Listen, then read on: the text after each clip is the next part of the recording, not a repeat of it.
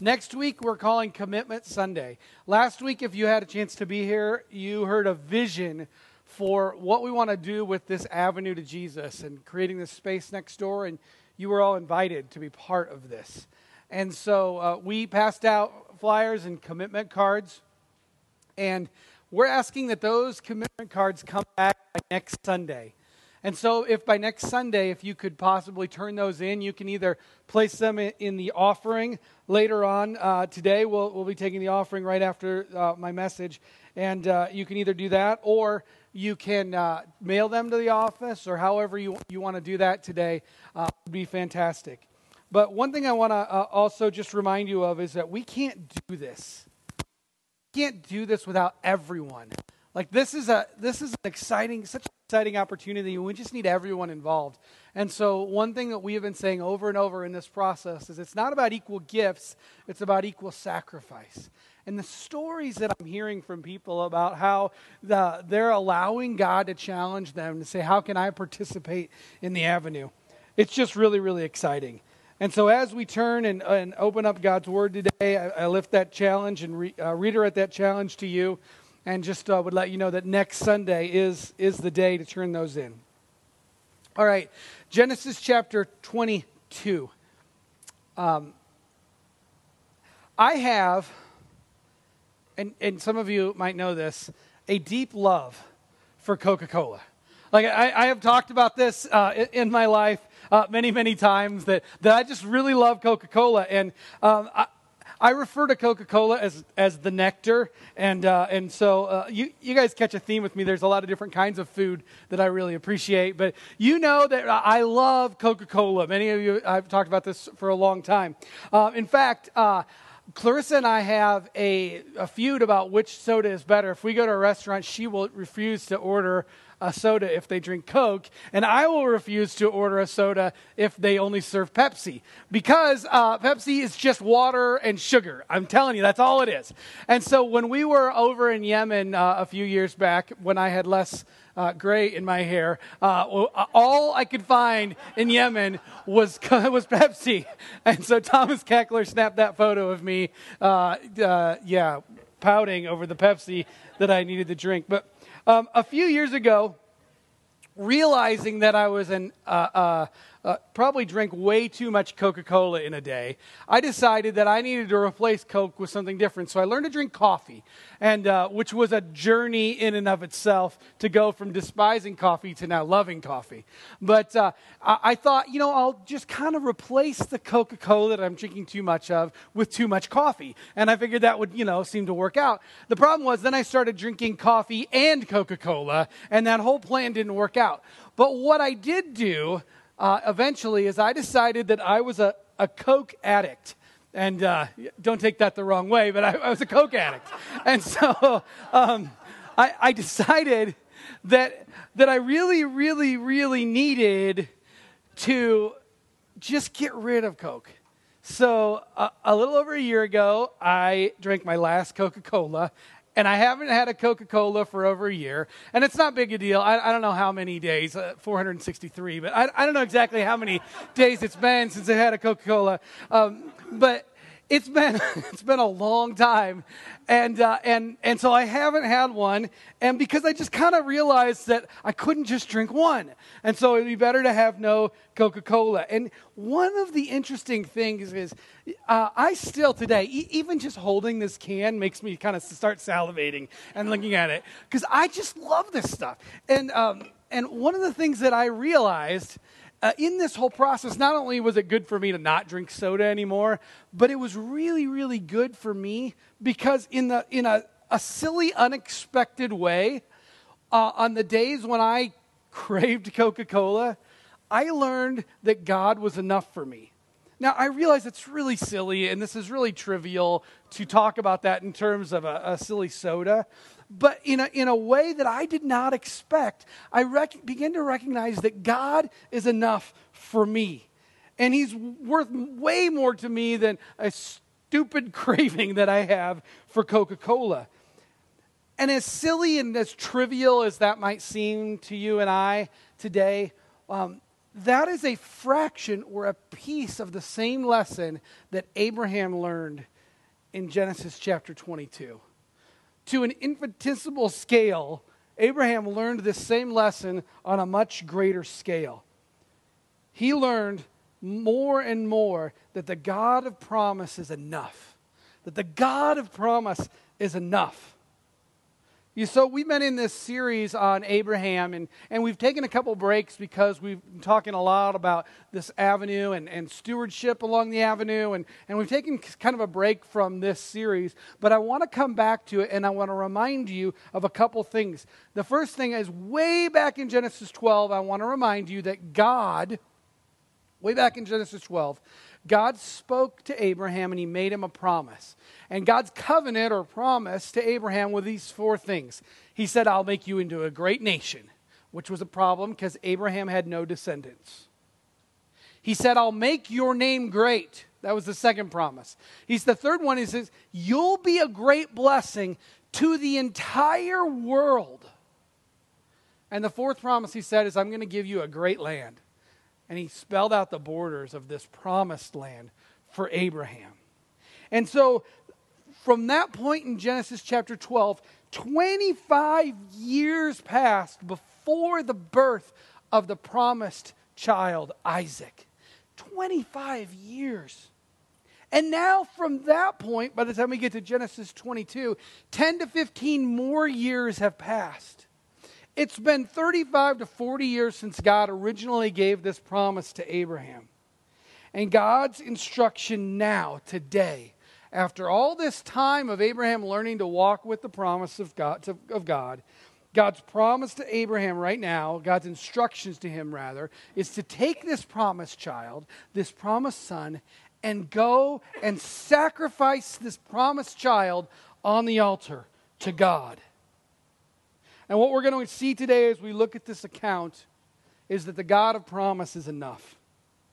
There are some words in this text that teach us how Abraham learned this lesson.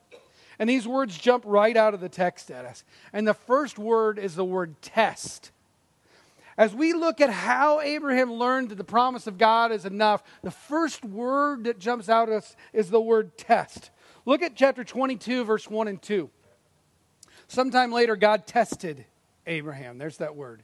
He said to him, Abraham, here I am. Abraham replied. Then God said, Take your son, your only son, Isaac, whom you love, and go to the region of Moriah. Sacrifice him there as a burnt offering on one of the mountains I will tell you about some ominous instructions for the beginning of this passage. This word test is a really interesting word. The word test here, when God says he's tested Abraham, the word test has to do with this it's a testing of a value, a quality, or an attribute in a person. A testing of a value, quality, or attribute in a person. That is the test here. God is testing a value, property, or quality or an attribute in Abraham. Now, it's interesting. We think, well, why would God do that? Well, think about it this way people do this with God all the time. We put God to the test all the time. We put his goodness to the test or his faithfulness to the test. We question him. We said, God, are you really good? God, are you really faithful? Show me the extent of that. We test him all the time. And in this way, God now tests people. The quality God is most interested in testing, and we see it right here in, in Genesis 22. The quality he's most interested in testing is the quality of faith. Faith. When God tests something, what he does is he takes that quality that he's testing and he stretches it to the limit. The primary quality that God is testing here is faith. Now, if you think about this rubber band here that I have, this is sort of the, the quality that God, how God tests the quality. God takes this quality he's looking for in Abraham and he begins to stretch it. Where is the breaking point? Now, it's important to note that God is not stretching Abraham here, although Abraham is stretched. God is not just being mean and tormenting and saying, hey, hey, hey, let's see how far we can take Abraham till he breaks. No, he's looking to see the extent or the quality of the faith that Abraham has. How far can he stretch it till it breaks? How far can it go? God is stretching Abraham's faith here in this passage. Now, why? We have some questions that this brings up. First of all, why would God do this? Why would God test Abraham? Especially since God is omniscient, which means he knows everything. So God already knows what Abraham is going to do. Why would God test Abraham? Well, there's an important difference here, and the difference is between cognitive knowledge and experiential knowledge. God could know what Abraham was going to do, but experiencing it is a different level of knowledge. Um, I, this happens to me all the time in my marriage. So, uh, like, for instance, there's a difference between knowing something and experiencing it. One of the things that my wife loves, and I forgot to ask her if I could use her as an illustration. I, I beg your forgiveness. But uh, one of the things that is really meaningful to Clarissa is when I think about her and, and then when, when I'm out and about, if I think about her in some way and get her a little something that shows her that I was thinking about her. So I might be at the gas station and, and see that she, her favorite drink there in the cooler, you know? Like Clarissa loves just little things. They don't cost a lot to, to grab one of those. Or if I was happen to be walking through the floral section, she's happy with just a little Daisy, you know, or, or her favorite candy bar, things like that. Uh, in fact, she was going through uh, the, the store one day and she, she'll just buy me little things like this all the time. And I know that this is meaningful to her when I do this. My brain doesn't work that way, right? And I do stupid things all the time as a husband, then just forget this. But it's not enough for her to just know that I know this. I actually need to go and do these things. She longs to experience these things as my wife. That's the difference between cognitive knowledge and experiential knowledge. And so, what God is going to do is to stretch Abraham's faith to the limit. And something beautiful is going to happen here, not only for Abraham, but also for you and me. Now, look at the text again. The story continues verse 3 of chapter 22. Early the next morning, Abraham got up and saddled his donkey. And he took with him two of his servants and his son Isaac. And when he had cut enough wood for the burnt offering, he set out for the place that God had told him about. So Abraham packs up and he sets out on the journey. Now, we have questions, a lot of questions about this. And the most obvious one is what about this whole human sacrifice deal? Okay? Because this is troubling that God would tell Abraham to go sacrifice his child. And in fact, um, later in Scripture, God ex- expressly forbids this practice. So, why would God tell Abraham to do this? Why doesn't Abraham object? Why isn't this repulsive to Abraham? Why doesn't Abraham go, hey, God, if you're the kind of God that would tell me to kill my kid, I'm out? Why doesn't Abraham do that? Well, we can find answers in, in Abraham's culture. And it's so important to understand when we read the scriptures, we have to look at the scriptures through the lens of the person who is writing it and the, and the original audience to whom he was writing it. And so when we look at this through our 21st century eyes, we see we're repulsed by this. But for Abraham, in the culture in which he lived, this was not an uncommon practice. In fact, in the ancient Near Eastern pagan cultures, it was common practice. In the Canaanite culture specifically, they had a god of fertility. And the god of the fertility who provided children in this in this Canaanite culture, they believed that that God had the right to require some of those kids back because he gave them in the first place. Well, this was troubling to us, but child sacrifice was common practice. Now, it's true that the God, the true God Yahweh has never before commanded this and later would describe it as te- detestable, but for now it seemed to Abraham to be a logical conclusion. It seemed to him in his culture that if God wanted to require this, God could. God, after all, was the one who had provided Isaac to him. And so, however saddened Abraham may have been, he's not dumbfounded by it because of the culture in which he lives. Now, how do we, the next question we ask is okay, exactly how is Abraham's faith being tested? Now, it seems obvious at first glance how Abraham's faith is being tested. I mean, he is asked to sacrifice his child, his only child. Well, think about it this way Abraham has faithfully, for the last 35 to 40 years, walked with God. Whenever God made Abraham a promise, Abraham seemed to follow through with his end of the deal. That he it was an unconditional promise that God gave to Abraham, and Abraham said, I will follow through by trusting and believing in that promise. And he's been walking with this promise of God. But think about it's a little different up to this point. At every point, Abraham has stands to gain something from trusting in the promise of God he would have been promised land for his descendants. Well, that seems like gain for him. He'd been promised fame. Again, easy to see his own gain in that. He'd been promised uh, uh, land, fame. He'd been pro- promised a child. Everything he'd been promised, he'd gained something out of. He'd been given wealth, which is really easy for us to see, and he'd been given a son. And it's easy for us to see up to this point every promise that God makes, Abraham seems to gain from it. But now, if his son, and, and the scripture refers to, to his only son, some of you would say, hey, wait, Dave, uh, I remember Abraham had another son, a son before Isaac. That was the son Ishmael. And if you remember, Ishmael was the son of the slave woman.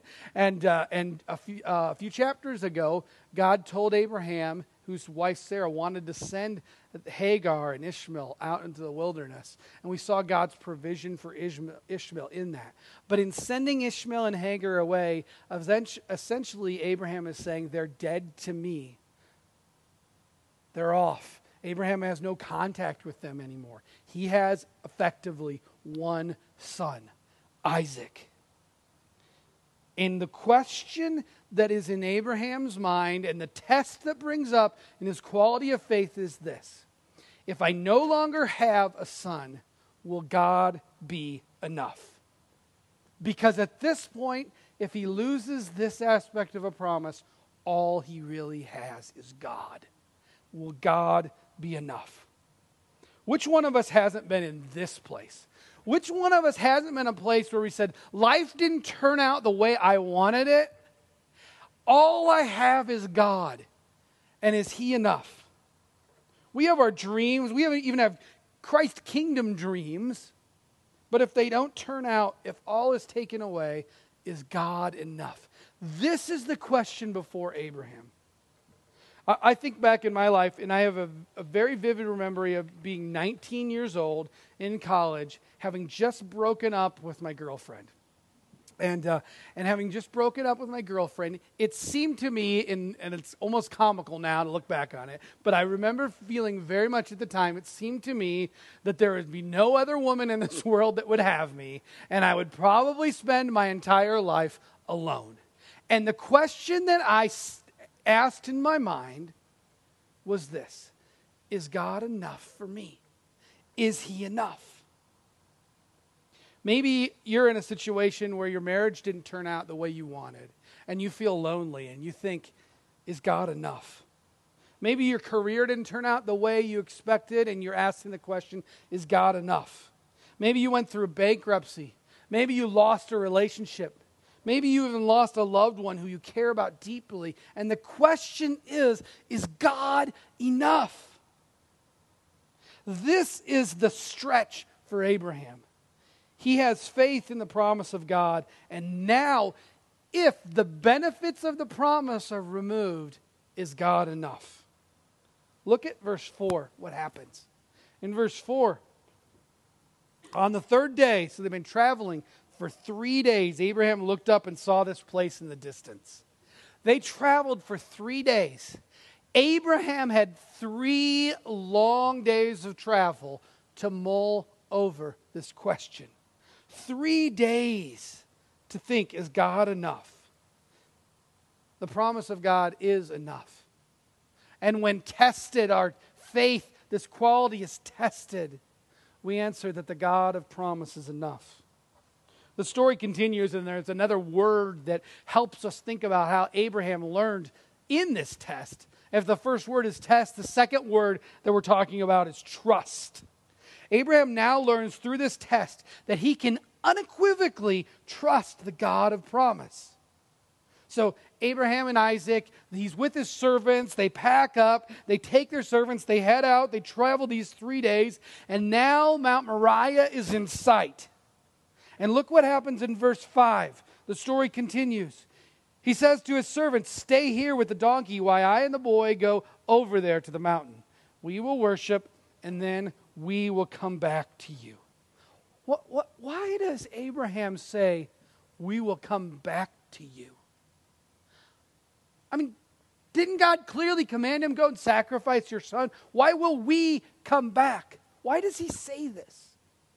Well, we can imagine a couple of reasons. Possibly he says, I don't want to tell my servants what I'm going to do. I, I just don't want to deal with that. Or he just could flat out lie to him. Or he could say, you know what? I don't really intend to go through with this. Like, mm.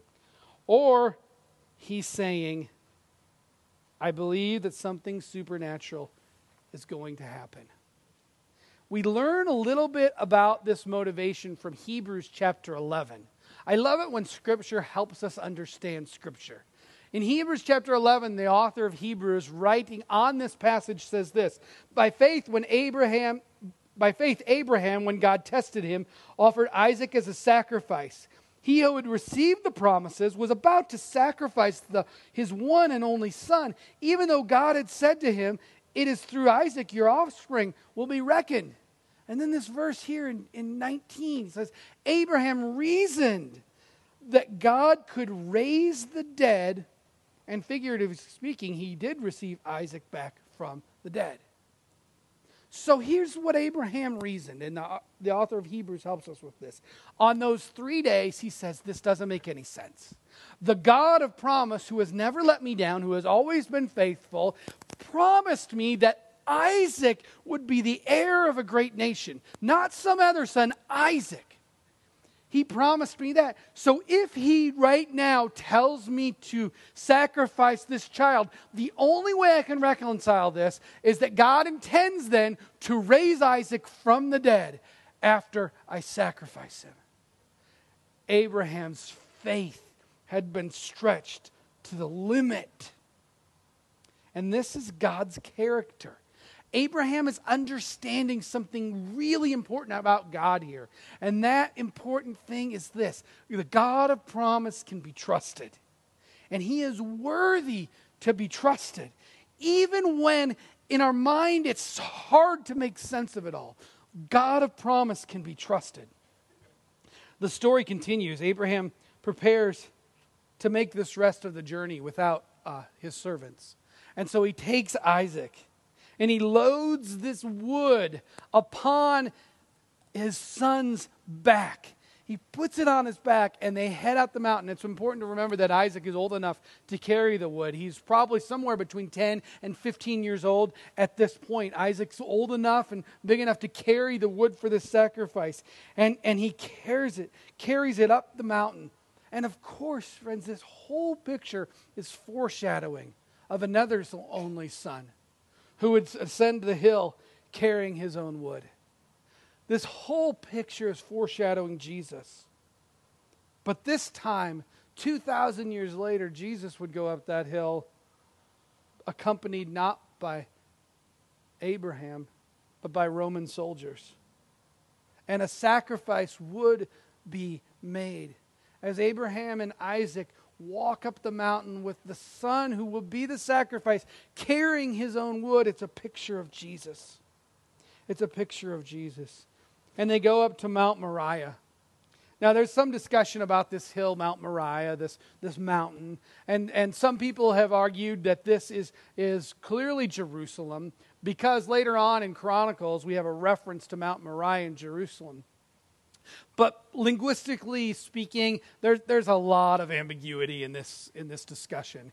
And it doesn't really matter at this point whether this hill that Abraham would sacrifice Isaac on was the same hill that Jesus was sacrificed on 2,000 years later. What's important is in the author, in the mind of the author in Chronicles, he is relating clearly this to the temple sacrifice, which later relates us to Jesus' sacrifice. These are clearly tied together. Well, Isaac's no dummy. He's carrying this wood. His dad's got the fire. He says, Hey, dad, um, couldn't help but notice something's missing. All right. You know, you got the fire and I got the wood. Uh, we're kind of missing an animal to sacrifice. And so, you know, Isaac, being astute enough to see that, says, Where is it? And look at verse 8 of chapter 22.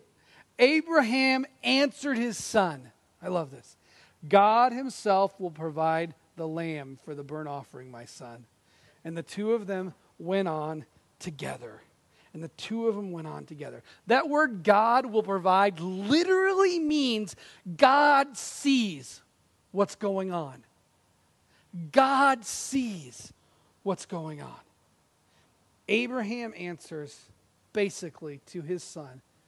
Isaac, not sure how all this is going to work out. But I believe God sees the details of this situation. The God of promise sees the details. And the NIV translated, God will provide. And that is a great way of saying God provides the details.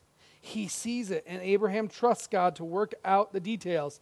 Later on, in fact, he names God Yahweh Yireh, or uh, in some uh, ways, the King James Version translated that Jehovah Jireh.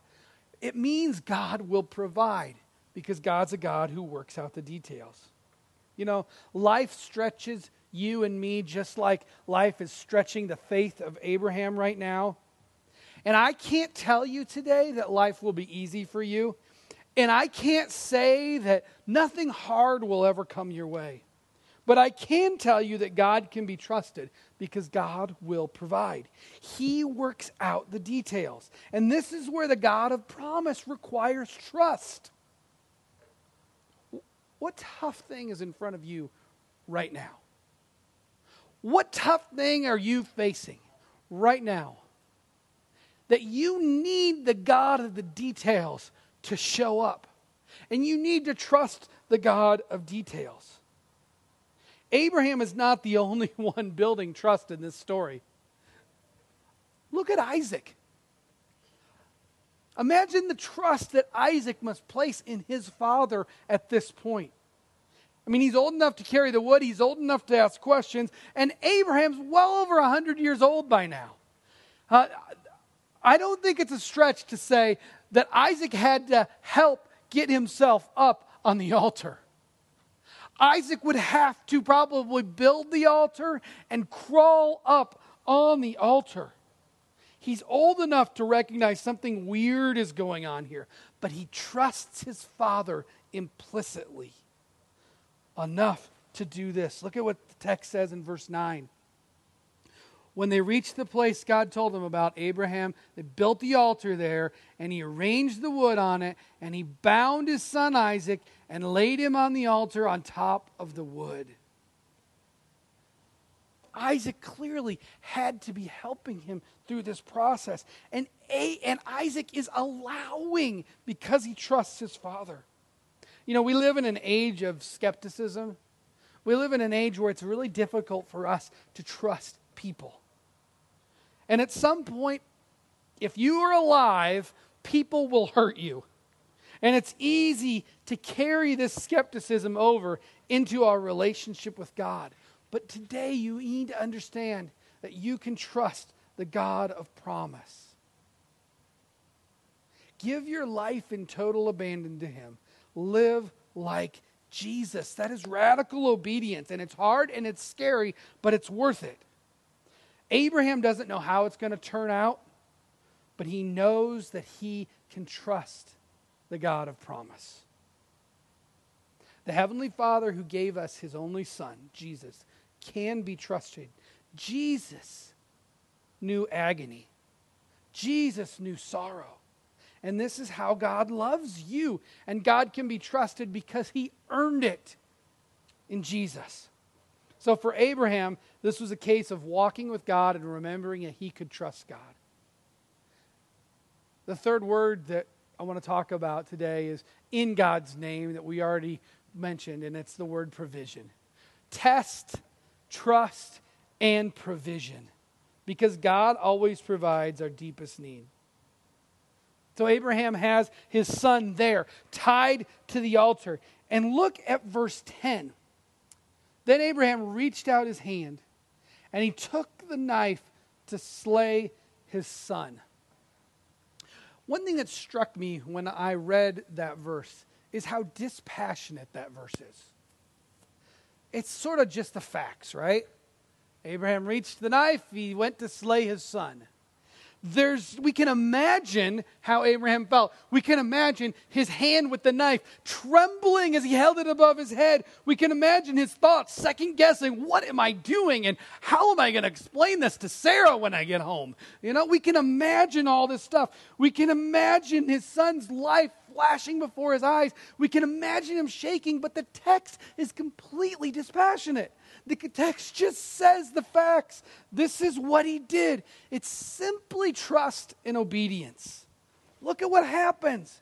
At this moment, verse 11, when his hand is ready to slay his son, the angel of the Lord called out to him from heaven and said, Abraham, Abraham. Here I am, Abraham replied.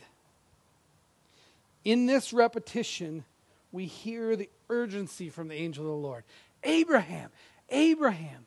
But look at Abraham's response. And I don't know if you caught this, but in verse 11, it is the same phrase that is issued in verse 1 when God first came to Abraham. God said, Abraham, and God and Abraham replied, Here I am. That word in Hebrew is such a, a, weird word. Here I am is one word in Hebrew, and it's not even it's not even a sentence. It doesn't have any grammar to it. It's just a response. It's just like a word. He says, and it, you could be translated, "Behold." It's just a here I am is a good translation. It's just a like, okay, God, what? I'm ready. Whatever you have. It's the same response now that he's holding the knife over his son as it was when everything was peachy fine and, and there were no problems. Same word. I'm ready. Here I am. Behold. And so in verse 12, the angel says, Don't lay a hand on the boy. He said, Don't do anything to him. Now, I know that you fear God because you have not withheld from me your son, your only son. And Abraham looks up and he finds a ram there caught in the bush by its horns. And Abraham takes this and he fa- sacrifices it instead of his son. And then in verse 14, he names God. He says, The Lord will provide. Jehovah Jireh, Yahweh Yireh.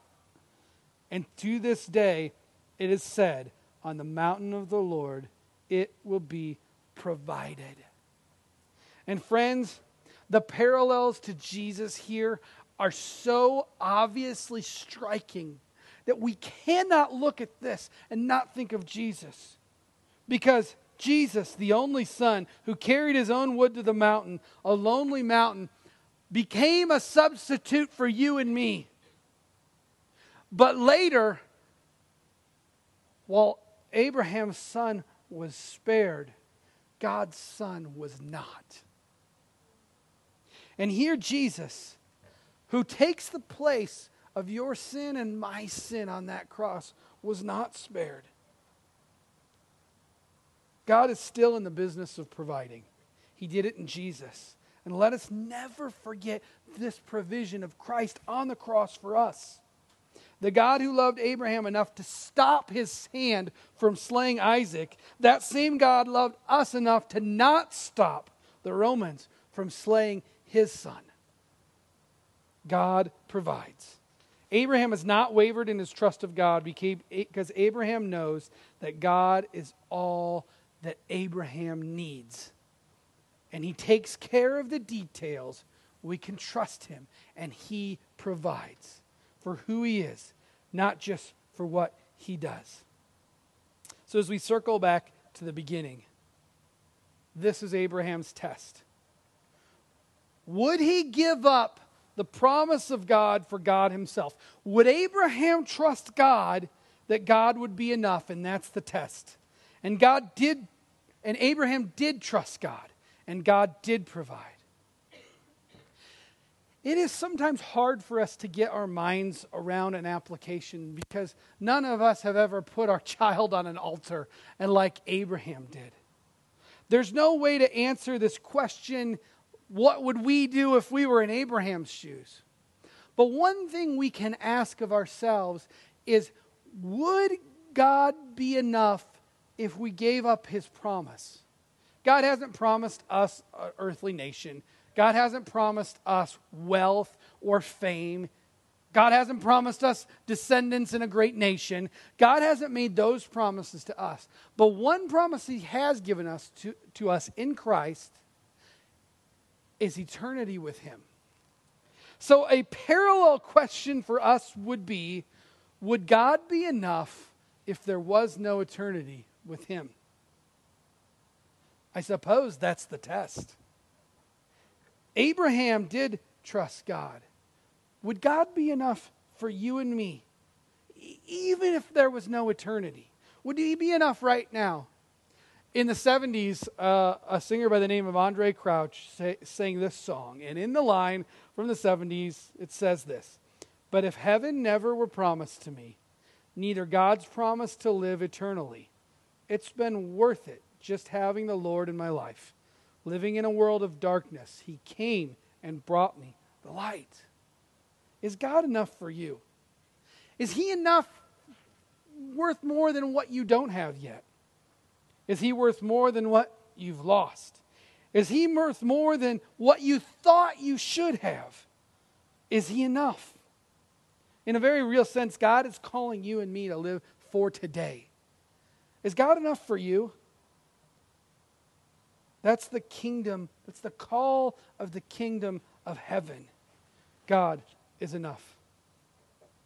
Aaron Fish is going to come right now and close us in prayer as our ushers come forward. And, and we're going to pray that this God who is enough, the God who provides, would lead us